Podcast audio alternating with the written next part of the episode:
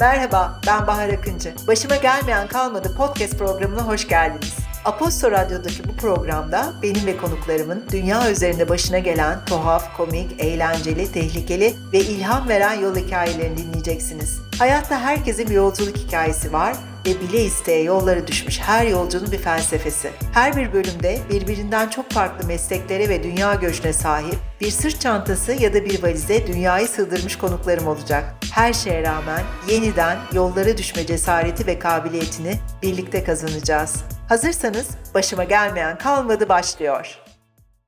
Aposto ile birlikte gerçekleştirdiğimiz Başıma Gelmeyen Kalmadı podcast programına hoş geldiniz.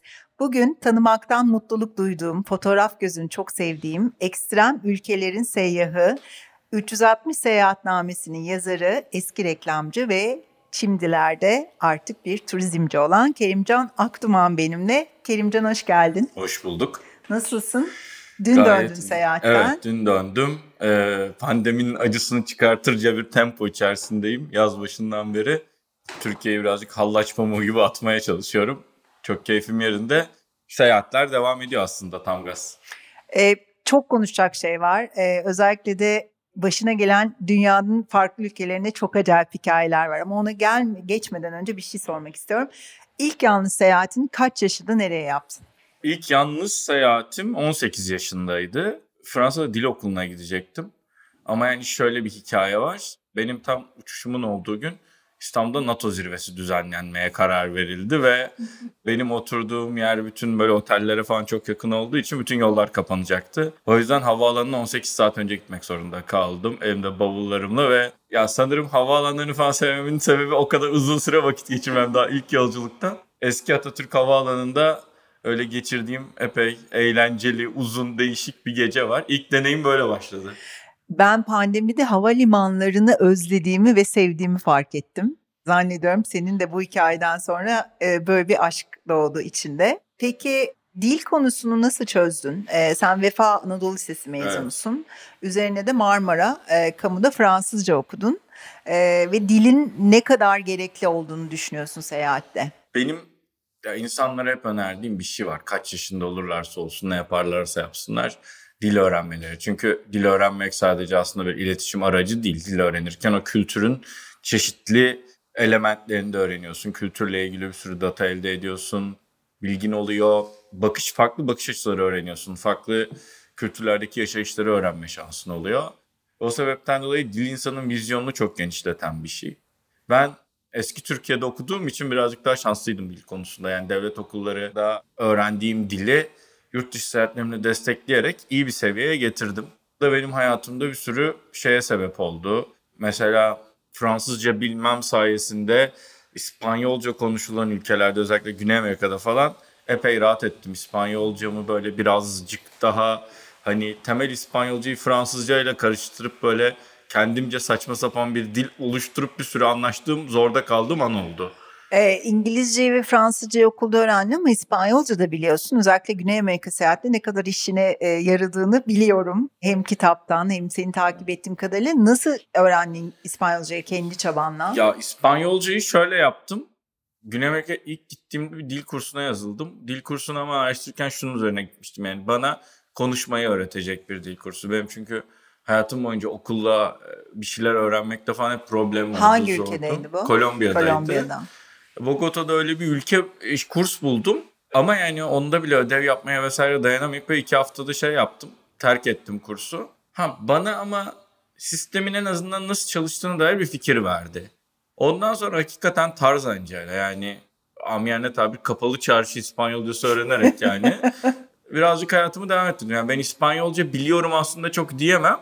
He ben derdimi İspanyolca anlatabiliyorum. Evet aç kalmam, küfür yemem, falan hani böyle çok temel kriterlerim var. E, yatacak yer bulurum, işte karnımı doyururum falan filan bilet alırım. Ama yani oturup da tabii gönül ister bir Marquez romanı okuyabilseydik orijinallerinde. Ona Olsun, biraz daha var. Yeterli. Peki e, bu 18 yaşında Fransa Dil Okulu'ndan hatta lise ve işte üniversitede başlayan ve doların 1 lira olduğu dönemden başlayan ve işte Güney Amerikalara kadar uzanan bir hayat hikayen var, yolculuk hikayen var. Ee, burada da en önemli etmenlerden biri yani dili çözdük. Sıra geldi bütçe yaratmaya. Nasıl bütçe oluşturmaya başladın? Ya bütçe işi insanların hep kafasında çok ciddi büyük bir soru işareti haklı olarak. Türkiye gibi ekonomik şartları zor olan bir ülkede bunu oluşturmak ciddi bir şey. Bir kere ben her üniversite söyleşimde veya da her yaptığım sunumda şey söylüyorum hani bu parasız dünya. Parasız dünyayı gezmek diye bir şey yok. Bu dünyanın en büyük dolandırıcılığı bence. Çünkü öyle bir şey yok. Ama çok az paralarla bunu yapabilmek mümkün. Yani umutsuz olmaya gerek yok. Ben şöyle dönemler yaşadım mesela. Üniversitedeyken kışları çalışıyordum. Barlarda çalışıyordum. Çeşitli yerlerde teşrifatçılık yapıyordum falan böyle çeşitli işler yaparak para biriktiriyordum. Ve gerçekten çok iptidai şartlarla da Avrupa'da seyahat ediyordum. Tabii ki döviz kuru bu kadar sarsıcı noktada değildi. Biraz daha Türklerin alım gücü daha yüksekti. Ama şunu bile yaptığım oldu yani. İtalya'da işte bezelye konservesinin 3 e, tanesi 1,5 euroyken İspanya'da 1.7 euro olduğu için 36 saat boyunca sırt çantamda konserve taşıdığım falan oldu yani. Gerçekten. Ben o süreçleri de yaşadım. Evet bu da mümkün. 20 sent 20 sent biriktiriyorsun.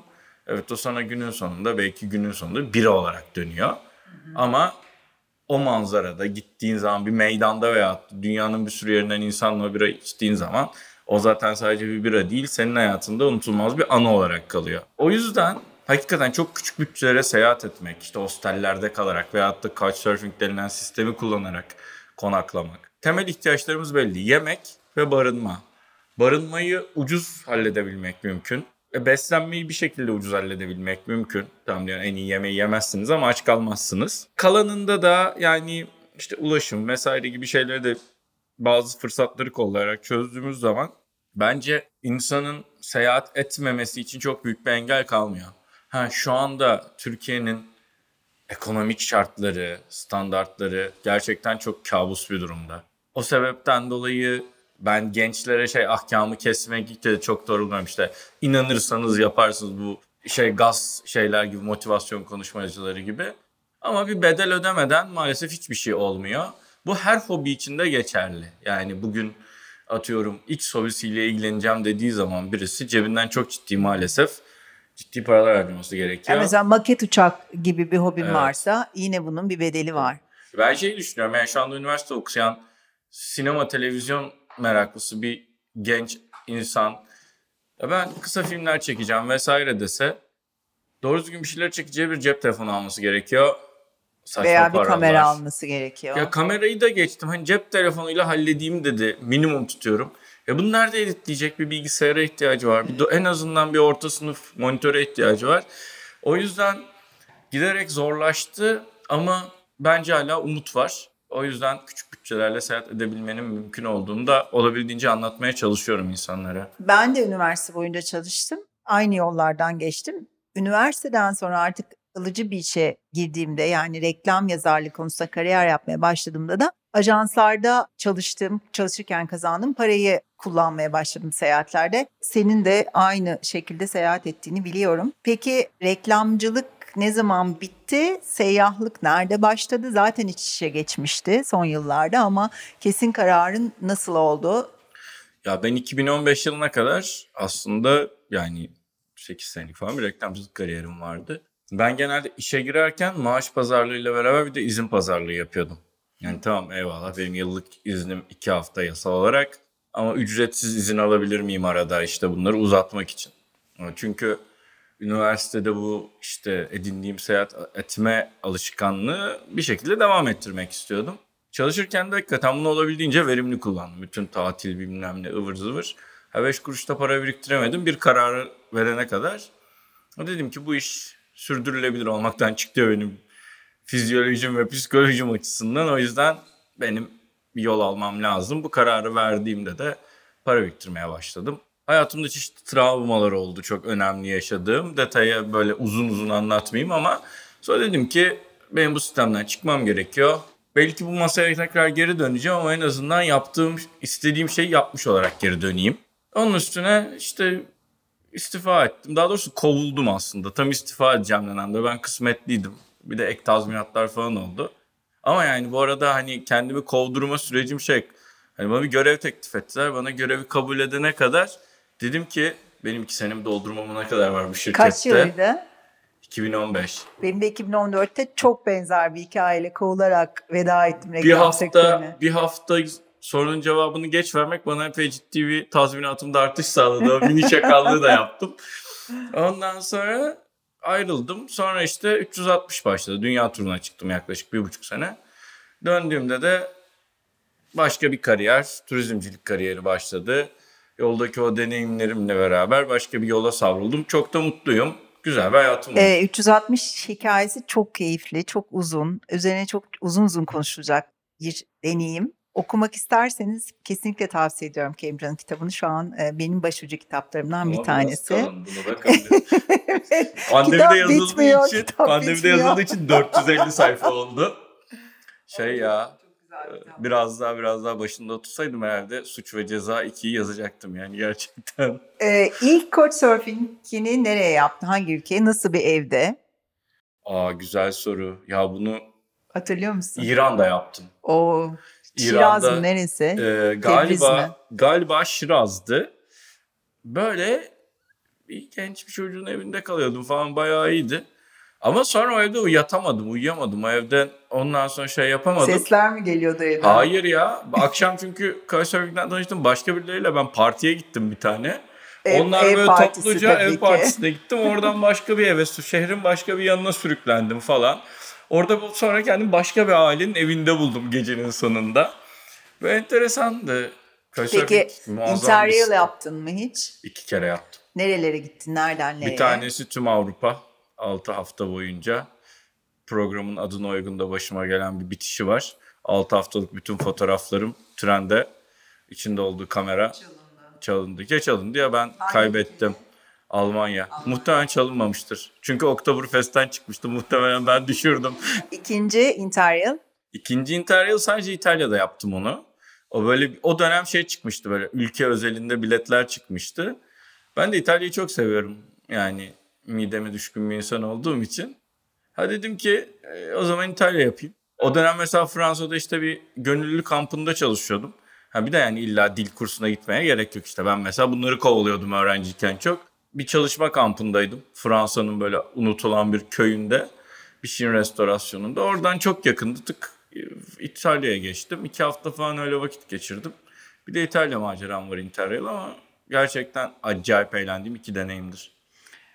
Peki Avrupa'yı geride bıraktın, artık büyüdün ve e, ekstrem ülkelere gitmeye başladın. Dünyada bu gezdiğin uzak ülkeler arasında nefesinin kesildiği iki uzak ülke söyle bana.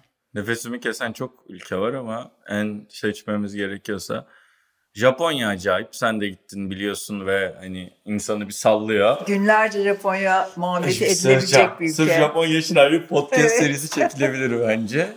Irmağın akışına ölürüm Japonya'm olarak adını da koyalım. Arjantin'i koyarım. Hani bir tanesine diğerine de işte Japonya'yı koyarım. İkisi iki ayrı uçtan dedim hani. Japonya'da başıma gelmeyen kalmadı dedirtecek bir hikaye anlat bana. Ya Japonya'da başıma Japonya'da yaşadığım her an böyle şey gibi dünyaya yeni gelmiş bir çocuğun hayatı öğrenmesi gibi. Çünkü her şey farklı.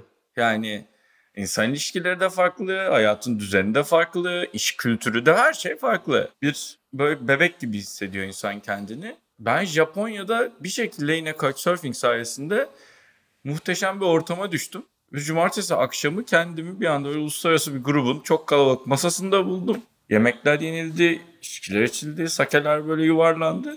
Sonra bir anda biz kendimizi Lost in Translation filmindeki gibi gecenin sonunda karaoke'de biten, acayip böyle partiye evrilen, o böyle bir gecede bulduk. O yüzden Japonya'nın benim üstümde etkisi çok büyük çünkü yani daha geleli 24 saat yeni olmuştu. Böyle acayip bir hiç bir de o Japonya'ya gitmeyi planlamazken ben Japonya'da buldum kendimi. Ve ben Japonya her zaman ön yargılıydım. O yüzden başıma gelmeyen kalmadığının olumlu hikayesini bundan kullanabilirim sanırım. Bu benim yaşadığım Lost in Translation gecesidir. Çok eğlendim ve şey dedim yani evet burada her şey bu, bu şehirde her şey Her mümkün şey demiştim. mümkün. Tokyo'da mıydın? Tokyo'da dedim ki her şey, bu şehirde her şey mümkün yani. Ee, ben Japonya'ya gitmeden önce e, hatırlıyorum seni aramıştım Ee, ve e, normalde işte 5 gecemi e, Tokyo'ya, 3 gecemi ya da 2 gecemi Kyoto'ya e, ayıracakken e, bunu kısalttım ve 3 gece Tokyo'da kalıp Kyoto'yu 5 geceye çıkardım. Tokyo'da bir kapsül otelde kaldım, kap- kapsül hostelde kaldım. Benim ilk kapsül deneyimimdi. Ve iyi ki de Kyoto'yu uzatmışım seninle konuştuktan sonra. Çünkü Kyoto'dan sonraki Japonya bambaşka bir dünya. E, sanki bir geçitten geçiyorsun ve başka bir e, evrene açılıyorsun gibi. Arjantin'de başına ne geldi? Arjantin, ya Arjantin benim için en sevdiğim kısmı insanları. Benim Arjantin'in çok bir sürü arkadaşım oldu. Hatta atladılar Türkiye'ye falan geldiler. Böyle epey de dolaştık, gezdik. Arjantinler benim şansıma çok tatlı insanlar çıktı karşılaştım Arjantinler. Ama mesela şeyi söyleme. Ben Arjantin'i o kadar seviyorum ki bütün fotoğraflarımın falan oldu. Telefonumun bir serviste yanlışlıkla bozulması vesaire falana rağmen hala seviyorum diyorum. Gerçekten böyle Güney Amerika'nın çok önemli bir kısmının fotoğrafları varken içinde telefonumu bozdu servis. Aa, peki niye servise götürmüştün? Ee, şöyle zaten telefonda sıkıntı vardı servise götürdüm. Arjantin peki 360 esnasında mı oldu? 360 esnasında tabii. Bu da e, Ve böyle- fotoğraflar gitti. Fotoğrafların bir kısmı gitti, bir kısmını yedeklemiştim falan neyse ki. Ama şey benim için zor birkaç gün oldu. Hatta yani o kadar telefonsuz böyle şey yaptım ki neyse ki ben telefon öncesi dönemde seyahat etmeye başlamış bir insan olarak bayağı evde oturup harita çizmişliğim var ya. Buenos Aires'te oturdum arkadaşımın evinde. Fıt fıt fıt fıt harita çizdim elle. Şehir haritası çizdim. O harita hala evde duruyor. Öyle gezdim. Google Maps yok. Maps and Peki, Me yok. harita bir şey yok. çizmek dışında ilk defa gideceğim bir ülkeye nasıl hazırlanıyorsun? Valla nasıl hazırlanıyorum artık. Okuyorum ya ben çok okuyorum yani işte kitabını, dergisini, şeyini ne bulursam okumaya çalışıyorum. Orayla ilgili film izlemeye çalışıyorum. Yani artık bilgiye ulaşmak kolay yani eskiden böyle e, şey gibi ansiklopedi gibi Lonely Planet'larla, rehber kitaplarla falan dolaşıyorduk. Artık her şey cep telefonundan ulaşılabilir durumda. Sadece sevdiğim ve böyle takip etmekten hoşlandığım bazı siteler var. Onları işte şeylerini, önerilerini okumaya çalışıyorum. Ve en temelinde benim çok inandığım bir şey var. Bilgi havuzu var. O da hostellerdeki insanlar. Bir hostelden bir şehirle ilgili her türlü bilgi alabilir insan. Yani hiçbir zaman otel konsiyerjlerinden falan bunları öğrenmek mümkün değil. Benim de son zamanlarda, son yıllarda sıkça başvurduğum bir şey gitmeden önce e, lokal tipslerin olduğu siteleri araştırmak ve oradaki e, önerileri hatta mümkünse orada işte e, gönüllü rehberlik yapan insanlarla bir araya gelmek veya işte yine gönüllü yürüyüş turlarına katılıp ilk şehre ayak bastığımda böyle bir turu almak. Orada sadece bir donation'la karşılığında güzel bir e, tur yapabiliyorsun. Sonra orada tanıştığın insanlarla ya da rehberlerle de onlardan lokal e, bilgileri almak benim de çok işime yarıyor. Gelelim Türkiye'ye. Bu yaz Türkiye'nin enleri diye bir proje yaptın. Bütün Türkiye'nin sınırlarını yani İstanbul'dan başladın, Karadeniz, oradan doğu, doğu sınırı Gürcistan'dan aşağıya indin. Güney ve tekrar Ege'de bitirecekken yangınlar başladı. Ondan sonra da işte Trakya üzerinden İstanbul'a İstanbul'a. döndüm. Peki Bütün e, aslında ülkeyi o şeyi çizmiş oldum yani bütün. bizim bildiğimiz şehirlerin dışında o şehirlerin dağlarında, tepelerinde, yüksek vadilerinde çok acayip yerlere gittin. Bana buradan, bana ve bu, şu an bugün bizi dinleyen insanlara en etkilendiğin yerlerden üç tane örnek verir misin? İki değil mi bu sefer? Üç, Üç, mü? bu sefer. Torpil Gönlümden üç geçti.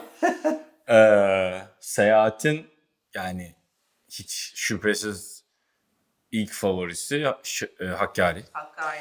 Hakkari ve Cilo Dağları yani özellikle Cennet Cehennem Vadisi gerçekten böyle gözümün dolduğu yerdir. Çok etkileyici bir yer ve ben e, Ve birçok insan Türkiye'de böyle bir yer olduğunu aslında senin fotoğraflarınla öğrendi. Yani mutlaka giden fotoğraf dergileri vardı, seyahat dergileri vardı, gezginler, dağcılar vardı ama geniş kitlelere ulaşması son dönemde aslında senin de e, etkili, etkinle oldu. Yani e, bu maalesef beni birazcık üzen bir şey. Kendi adıma da üzen bir şey. Ben oraya gidene kadar. Ben daha önce Reşko'nun işte veyahut da Cilo'ların vesairenin falan fotoğraflarını görmüştüm elbette.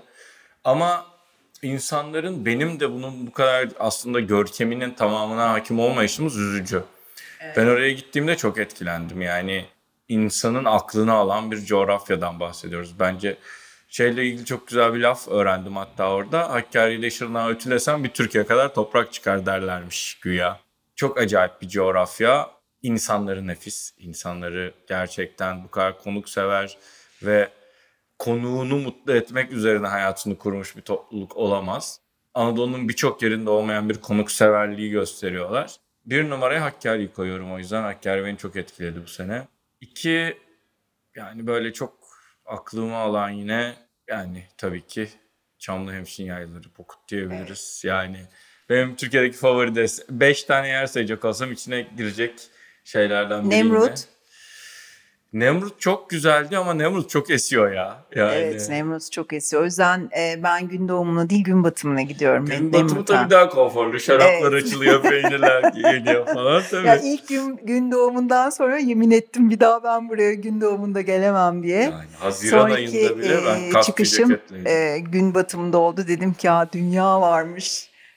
Ya gün batımı ben hep şey diyorum yani gün batımı yani ya böyle fotoğrafçısındır fotoğraf çekmeye gidersin veyahut da manitacılık için gidilir. Başka hiçbir sebeple gidilmez gün doğumuna yani. Hakikaten ya Haziran ayında kasti ceketle çıktık ya. Yani ben Grönland'a gittim o kadar üşümedim ya Haziran ayında. Bir şey daha soracağım. Güney Amerika'da çok acayip bir hikaye var başına gelen. Costa Rica'da.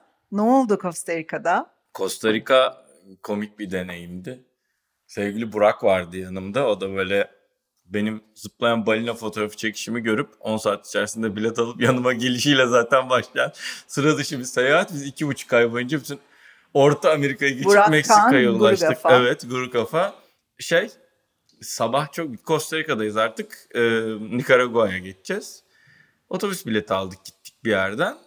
Adam dedi ki "Yani buradan direkt otobüs geçmiyor. Sizi yola bıraktıracağız. Oradan sizi bir otobüs alacak götürecek. Gideceğimiz Nikaragua'daki şehre kadar. İyi güzel. Bunu, buna kadar anlaştık. Biletimizi aldık falan. Gayet hiç problem yok. Ondan sonra sabah çok erken otobüs kalkıyor. Gittik otogara işte. Otobüse bindik falan. Abi bir şeyler söyledi ama benim İspanyolcam ona yetmedi. Bir de şimdi ülkeler arası ciddi böyle bir aksan Farklar farkları var. falan olabiliyor. Ha benim zaten İspanyolcam zayıf yani o kadar böyle. Zaten sabahın körü afyonun patlamamış böyle zombi gibi geziyoruz. İyi dedik. Abi bizi yolda bir yerde bıraktı. Biz böyle duruyoruz. Bakıyoruz saat ama gerçekten hiçliğin ortasında bir yol yani. Böyle bir saat var. Saat bir yarım saat geçti. Ben diyorum ki yani yine Orta Amerika'dasın Araç olabilir. geçmiyor. Ha, Hayır, evet ama Orta Amerika'dayız olabilir yani falan filan. Artık 45. dakika oldu. Ben hafif bir kullanmaya başladım. Dedim bu işte bir tatsızlık var. Sonra otobüs şirketini aradım. Aa dedi otobüs geçti ya dedi sizi almadım dedi. Siz neredesiniz dedi. İşte buradayız dedim. İşte ha, geri söyledim. Ha yanlış yere bırakmışlar ya dedi. tamam mı? Burak da esnada seyyar satıcıdan seviçe almış bir arabanın bagajında. Şey yapıyor seviçe yiyor tamam mı?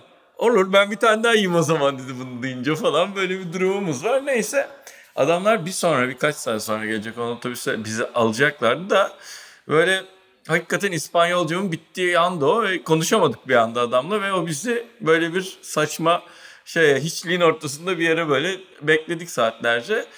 Ama ben hep şunu savunurum. Yolda başına bir şey geldiği zaman o seni bir şekilde olman yere götürüyor. Olman gereken yere götürüyor. Ya hep hayatımda bu başıma geldi. İşte bir yerime bir şey oldu. Sağlık sorunu yaşadım. Biriyle tanıştım. Tak seyahat arkadaşım oldu. Veyahut da işte başka bir sağlık sorunu yaşadım. Hop kendimi hiç planlamadığım bir yerde buldum. Kameram çalındı. Kendimi yine olmamam hop hiç planlamadığım bir yerde buldum ve harika bir yer çıktı orası. Böyle sürekli aslında ha- yol hali seni alıyor. Olman gereken yere koyuyor. Aslında bir balans ayarı yapıyor. Bunun için de belli bedeller ödüyorsun. Ben biraz artık öyle görüyorum. Biz de orada bekleyerek yedik içtik, eğlendik. Ondan sonra da gideceğimiz yere Sonra vardık. bir otobüs geldi aldı Ha, size. İşte evet. Harikaymış. Ee, son soruma geldim. Keyifli seninle seyahat etmek ama dediğim gibi daha daha daha hikaye okumak istiyorsanız 360 kitabını kesinlikle tavsiye ediyorum. Öğrencilere ve az bütçeyle yola çıkacakları tavsiyelerini soracağım. Bugün dolar 9 lira oldu Türkiye'de. Şanslı nesildeyiz ki 1 liralarla seyahat etmeye başladık ama şöyle bir örnek vereceğim sadece sen, sen e, sözüne başlamadan önce. Beni çok etkileyen bir kişiden bahsedeceğim, e, olaydan, konudan bahsedeceğim. İki sene önce e, zannediyorum e, pandemiden, yani pandemi başlamadan hemen önce bir konser için, Bocelli konseri için e, İtalya'daydım ve e, Floransa'ya da işte e, birlikte gezdiğimiz grubu trenle günübirlik bir gastronomi turuna götürdüm. Ve yolda yürürken İzmir'in dağlarında çiçekler açar marşının saksafonla çalındığını duyup o tarafa doğru gittik. Ee, bir tıp fakültesi öğrencisi yaklaşık işte ikinci sınıftaydı. Sadece seyahat edebilmek için saksafon çalmayı öğreniyor. Çalabildiği 3-5 tane şarkı var. İkinci el bir saksafon alıyor, onu akor ettiriyor ve ondan sonra da yolları düşüyor. Ve bu sayede de e, Avrupa'da birçok ülkeyi gezmiş. Dolayısıyla bu benim çok içimi açan, bana çok umut veren e, bir örnek de. Senin bu konudaki tavsiyelerinle öğrencilere ve okulu bitirmiş ama az bütçeyle seyahate başlayacak olan insanlara. Ya kurlar, Türkiye'deki ekonomik zorluklar falan bunların hepsi çok cidden seyahat etmeyi zorlaştıran şeyler evet. Ama ben işte sosyal medyadan, internetten vesaire takip ettiğim kadarıyla Türkiye'deki gençler o çocukluktan gelen Survivor içgüdüleriyle bence bunun da bir şekilde yolunu buluyorlar. Ben böyle öğüt veren dede gibi insanlara onu yapın bunu yapın demek istemem ama en temelinde şu var. Dil öğrenmek bir numaralı gerçekten burada hayat kolaylaştırıcı şey. Ön yargılı olmamak, insanlara açık olmak ve kendine güvenli olmak bence çok önemli. Yapılabilecek bir sürü iş var. Korkmamak. Korkmamak. İşte sokak çalgıcılığı Geçici olabilir, geçici işler. Kamplar var yani gönüllü çalışma Evet, kampları Tatuta, var. Buğday Derneği. Yani e, hani ben mesela öğrenciyken gittim 3 hafta Fransa'nın bir köyünde bir tane böyle çeşme gibi bir şey onardım ve hakikaten sadece çok ufak para verip orada bütün şeyimi sağlıyordum. Mutlaka işte yurt dışı ile ilgili Erasmus olur, herhangi değişim programı olur bunu kullansınlar. Yo, zorlayabilecekleri bütün kanalları zorlasınlar. Çünkü bir şeyleri zorlamadan hiçbir şey olmuyor. Kimse kimse altın tepside hiçbir şey sunmuyor.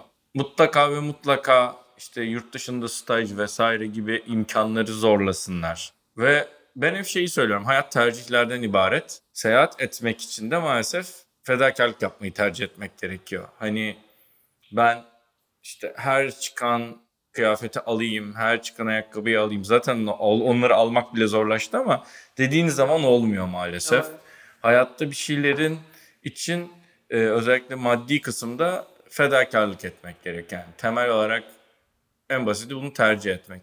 Ha herkes seyahat etmek zorunda mı? Değil bu arada. Ben hep onu da söylüyorum yani. Bundan gerçekten insan keyif aldığı şeyden zaten fedakarlık eder. Onun için fedakarlık eder. Ya onun dışında ama gerçekten işin manevi tarafı korkmamak lazım. Dışarıda öcüler yok. Biz ayrıca dünyanın da yani en izole, en dünyadan habersiz ülkesinde yaşamıyoruz. Yani bir Yeni Zelandalı gibi hayattan bir haber veyahut da Kanadalı gibi aa lay lay lom dünya çiçek. Ya biz burada hayatın gerçeklerinden haberdarız. O noktada da dünyadaki birçok bu Türk gençleri dünyadaki birçok yaşıtına göre çok daha fazla yerde hayatta kalabilir. Çok daha fazla yerde işini kolayca çözebilir. Bir kere Akdenizlisiniz. Kafalar zehir gibi herkesin. Benim hep söylediğim bir net şey vardır. İstanbul'da hayatta kalan dünyanın her yerinde hayatta kalır. Doğru. O Ben yüzden- çok söylüyorum. Kimsenin korkmasına veyahut da şey yapmasına gerek yok. Sadece evet bir miktar, bir bütçe belirleyip bunu biriktirip bir şekilde cebine koyup dışarı çıkmak gerekli. Ama şunu da söylüyorum. Gezmek, seyahat etmek sadece yurt dışına gitmek değil. Bazen insanın keşfedeceği şey yan sokağında da olabiliyor. Kendi şehrinde de olabiliyor veyahut da civarında da olabiliyor. Neresi korkutmuyorsa bu biraz suya gir- girmek gibi. Sizi nerede yüzmek korkutmuyorsa orada yüzerek başlayın. Sonra giderek açılırsınız yani. Ha çok kendinize güveniyorsanız gidin en uzağa gidin. Gücünüz de varsa. Peki uçak parasını biriktirdin Hı. ama sonrasında seni zorlamayacak uzak bir ülke neresi olabilir? Kuruyla seni zorlamayacak. Hala yani ben ben yola çıktığımda dolar 3 liraydı. O yüzden hani çok şey değil ama görece hala yine en seyahat edilebilir bölge Güneydoğu Asya. Yurt dışından bahsediyorsak. Evet. Çünkü sokak yemeği kültürü var. İklim daha yumuşak olduğu için barınma maliyetleri daha az. O sebepten dolayı Güneydoğu Asya. Balkanlar yine görece fena değil. Seyahat etmesi kolay. Özellikle yurt dışına ilk defa çıkacak insanlar için Bir geçiş gibi. E, Dil bariyeri Evet, yok. Yemekler benzer falan. Şimdi Güneydoğu Asya'ya gidersin ama yemekler çok seni sarmayabilir. Ee, o sebepten dolayı Dil zaten yok. Yani bizde var da onlarda yok. e, yani evet bir de öyle şeyler artık ama ya elimizdeki cihazlar o kadar Evet, şey çok. ki offline sözlükler bilmem neler. Bir sürü seçenek var. Ee, ya gerçekten yapmak isteyen yapıyor. Ben o yüzden hala görüyorum şu kurda seyahat eden, dünya turunu devam ettirebilen, şey yapan ve çok buna emek harcayan bir sürü insan var. Onlarla da hakikaten mutlu oluyorum yani. Çünkü o tutkuyu, hırsı gösteriyorlar insanlar. Hani bu ülkede bir şeyleri yapmak başkasına göre iki katı, üç katı zor. O yüzden de hala yapan insanlara çok büyük saygım var. Vlog devam ediyor mu? Son sorum bu olsun. Blog devam edebilir inşallah umuyorum. Etmiyor. Hemen net bunun cevabını vereyim. Çünkü başka yerlere yazıyorum. Kitap zaten çok acayip böyle bir yoğunluk gerektiren bir süreçti. Bilmiyorum. ha- Hayatta her şeyin bir sonu var. Sonunun geldiğini düşünmüyorum ama onu başka bir şeye evirme niyetim var. Bakalım benim yani ani kararlarımla gelişen bir şeyler olabilir. Çok teşekkür ediyorum geldiğin için, anlattıkların için, Ben teşekkür ederim. cesaret ve için. umut verdiğin için. İnşallah Bali'de olduğu gibi dünyanın enteresan bir ülkesinde senin ve benim seyahatlerim esnasında bir gün yeniden karşılaşırız. Yani umarım gittiğimiz yerde de sen maymunlara terliklerini kaptırmazsın. Onu da küçücük anlatıp bitirelim. Neresiydi? Forest? Yok. Yok hayır. Bir tapınaktaydı. Uluvatu Tapınağı'nda Uluwatu Tapınağı'nda. eee, seni epey uyarmamıza rağmen sen maymunlara gösterdiğin aşırı şefkatten dolayı evet. bunun bedelini terliğinle ödedin. Ondan Ve sonra da oradan yağlı görevlileri... yak- motor kullanarak döndüm. Evet yani gerçekten bir Bahar Akıncı hikayesi. Başıma gelmeyen kalmadı diyoruz ve sana çok teşekkür ediyorum. Ben İyi ki geldin. ederim. Ee, yola devam, yolculuklara devam. İnşallah seni çok güzel günler beklesin önümüzdeki Hepimize. yıllarda. Yolumuz açık olsun hepimizin. Teşekkürler.